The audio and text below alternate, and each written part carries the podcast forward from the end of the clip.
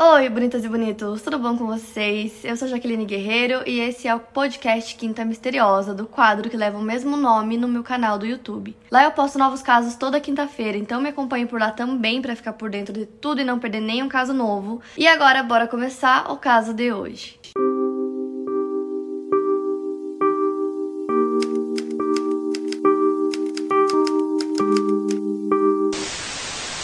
caso que eu vou contar pra vocês hoje é a família entrou em contato comigo, eles conversaram comigo, a gente tá já conversando tem umas semanas e aí eles pediram para que eu fizesse esse vídeo, é um caso brasileiro.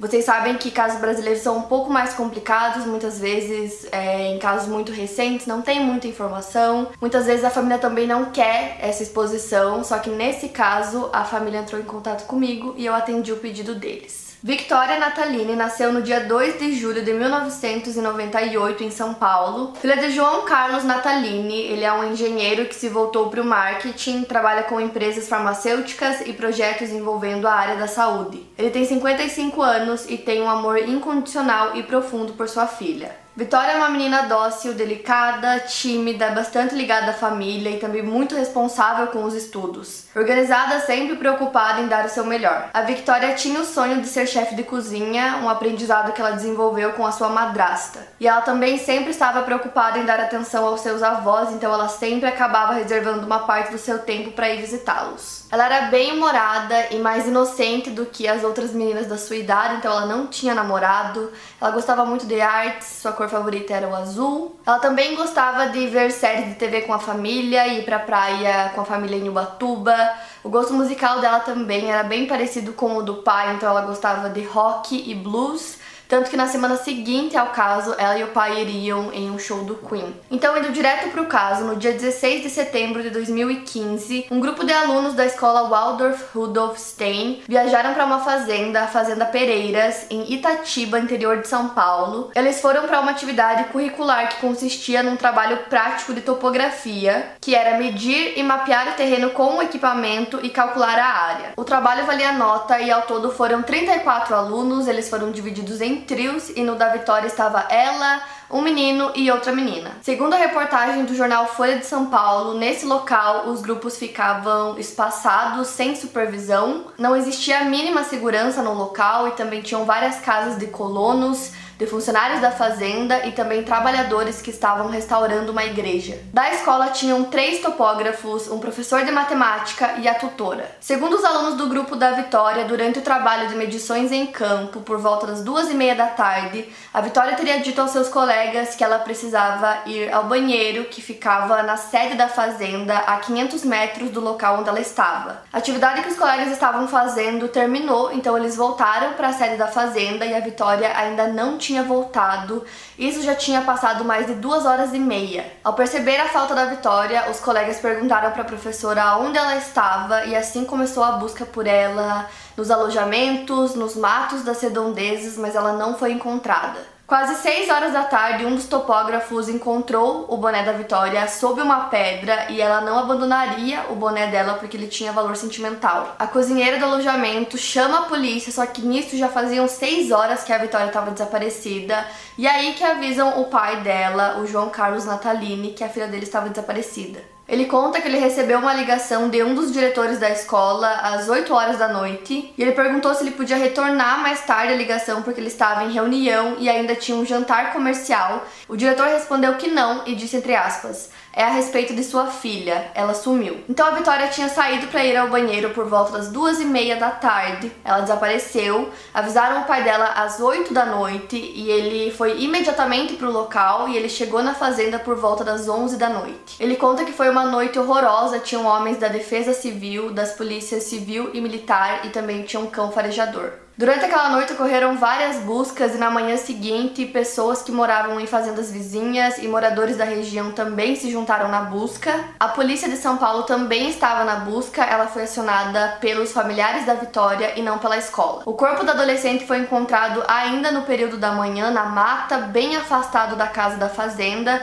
por um helicóptero Águia da Polícia de São Paulo. O laudo da perícia foi inconclusivo e sugeriu morte natural porque não tinha nenhum ferimento. Eles também não mencionaram nenhuma causa para a morte da Vitória, que tinha 17 anos. O seu pai, João Carlos, fala que isso é um absurdo, que sua filha tinha uma alimentação perfeita, praticava esportes três vezes na semana, fazia natação duas vezes na semana, dormia pelo menos 8 horas por dia, era uma menina ativa, tinha bons hábitos e não era alérgica. Ele também disse que ela não consumirá álcool, drogas e nem sofrera agressão sexual. Inconformado com toda a situação, João contratou peritos particulares. O perito criminal Oswaldo Negrini Neto, ex-diretor do Instituto de Criminalística. Ele analisou o material e disse que o trabalho da perícia naquele dia foi muito estranho, que parecia crime, e também o levou até o legista Badam Palhares, que afirma que o trabalho da perícia naquele dia foi muito fora do normal. Ele disse entre aspas: Erros podem acontecer, mas os erros não podem ser tão graves a ponto de encobrir um fato maior. Então eles perceberam algumas coisas. Primeiro, o corpo da Vitória foi encontrado de bruços com os braços cruzados e o rosto dentro dos braços na região da cabeça, que segundo a perícia contratada pela família indica que alguém colocou ela nessa posição e não que ela tenha morrido daquela forma. Segundo, que a dois metros do corpo da Vitória foi encontrado um saco plástico e ele não foi recolhido pela perícia que esteve no local no dia. Terceiro, que ao lado do rosto da Vitória tinha um pedaço de mato, um capim com sangue.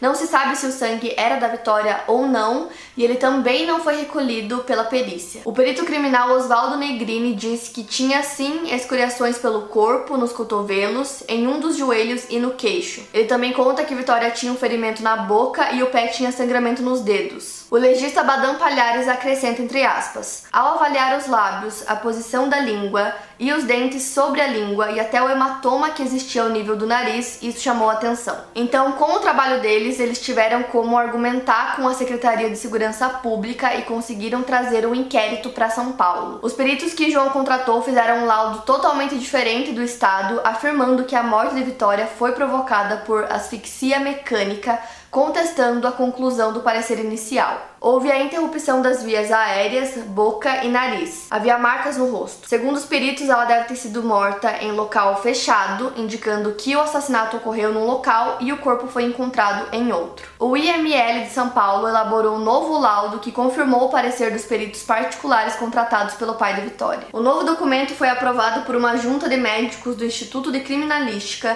mas a investigação da Polícia Civil não parecia estar no mesmo caso. A família não se conforma que um dos principais suspeitos, que é um ex-funcionário da fazenda, ele não foi investigado.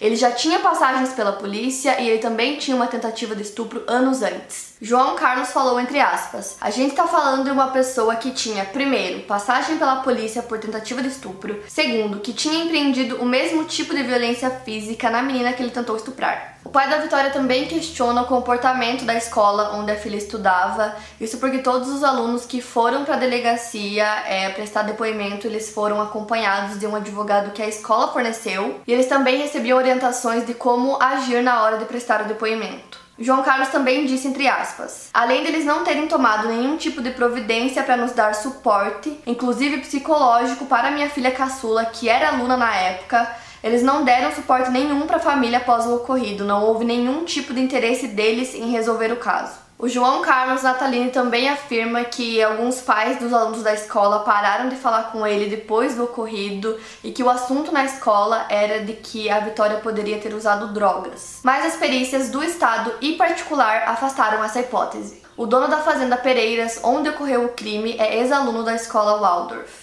A advogada criminal Simone Badan Caparrós, que trabalha para a família, diz não ter dúvidas que boa parte dos alunos, funcionários da escola e da fazenda mentiram nos depoimentos. Ela disse entre aspas: há várias pessoas que mentiram, tiveram inclusive oportunidades para ratificar o depoimento, mas não o fizeram, e nós já formulamos esses pedidos de indiciamento de falso testemunho e esperamos que sejam deferidos pela autoridade policial que agora passou a presidir o inquérito. Na Justiça Civil, o pai de Vitória ganhou o direito de uma indenização, mas a escola recorreu. O advogado Rui Reali Fragoso disse entre aspas: Quando você entrega um filho numa escola, a escola passa, a partir daquele momento, a ter o dever de segurança, proteger a criança, a sua integridade. Seja em atividade interna na escola, seja em atividade de excursão, seja em atividade extracampo. Fecha aspas. Já o processo penal para apurar o assassinato de Vitória nem começou porque a Polícia Civil não concluiu o inquérito. O Departamento de Homicídio e Proteção à Pessoa afirmou em nota que as investigações seguem em sigilo, que foram ouvidas 77 pessoas até agora e que ainda vão ouvir testemunhas e realizar exames para elucidar os fatos.